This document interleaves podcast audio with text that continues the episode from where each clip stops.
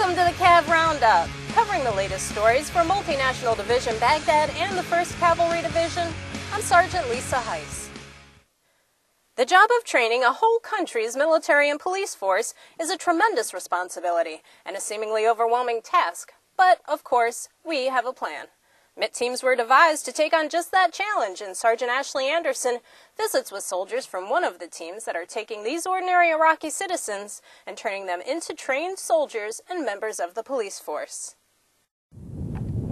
If you ask a random soldier what a military transition team or MiTT team is, you might get a blank stare in response. I didn't know what a MiTT team was until I met Team Weasel.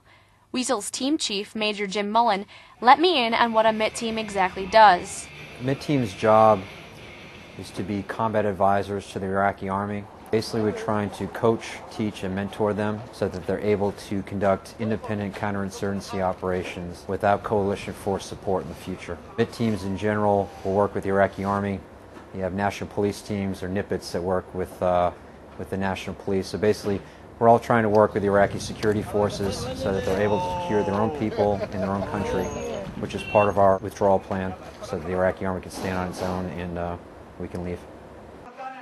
Weasel's Master Sergeant Michael Eddy adds, I think what we're doing here is, uh, is definitely worthwhile.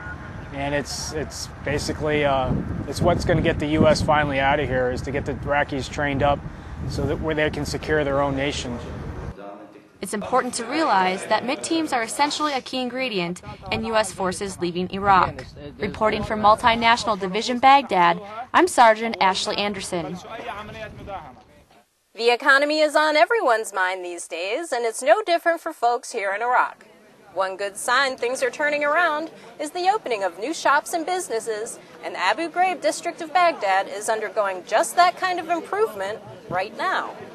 Iraqi and coalition forces have been working together to get the market turned back over to Iraqi control and declared ready for business. But that task was not as easy as it sounds. Planning started back in May of 2008 when the market was identified as a project that could greatly influence and improve the lives of the local people. It's unique to Iraq in that most markets are open air spaces, subject to Mother Nature's erratic challenges. But this market is inside, air conditioned, and has water and power outlets for the vendors. Another step in the right direction for the shoppers and vendors of Abu Ghraib. Well, that's it for today's CAV Roundup. To learn more about the soldiers and units supporting Multinational Division Baghdad and the 1st Cavalry Division, check out our website at www.cavcountry.net. From Baghdad, I'm Sergeant Lisa Heise.